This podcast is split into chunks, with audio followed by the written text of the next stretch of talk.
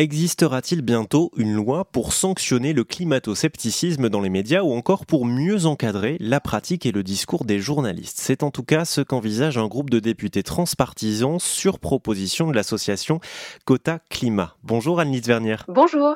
Alors dites-nous déjà selon vous en quelques phrases pourquoi est-ce qu'une telle loi serait utile, voire nécessaire? Disons que nous on est parti du constat euh, que euh, l'information que nous consommons actuellement euh, n'est pas forcément en concordance avec l'urgence vitale que nous vivons euh, en raison euh, des crises écologiques.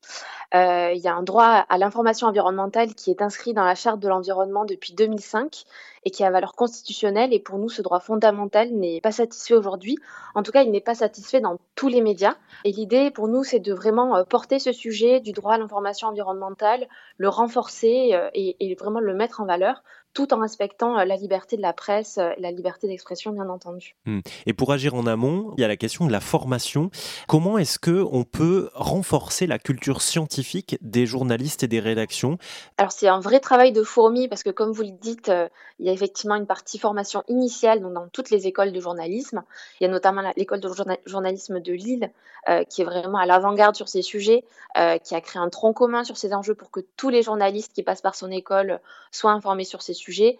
Et ensuite, il y a un énorme enjeu de former tous les journalistes qui sont déjà en exercice. Et donc ça, c'est en train d'être euh, fait de façon volontaire, en fait, euh, dans de nombreuses rédactions. Donc, euh, on peut citer France Télévisions, Ouest France, etc. Mais de même, tous les médias ne prennent pas ce type d'engagement. Ou alors même certains médias qui ont adopté des chartes ou des engagements récemment sont encore au niveau de la, de, disons, de formation facultative.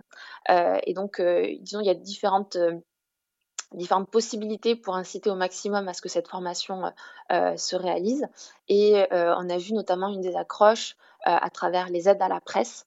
Donc ce serait conditionner un certain montant des aides à la presse pour obliger à ce que les rédactions proposent justement ces formations en interne. Merci beaucoup Annelise Vernier. Merci à vous pour cette interview.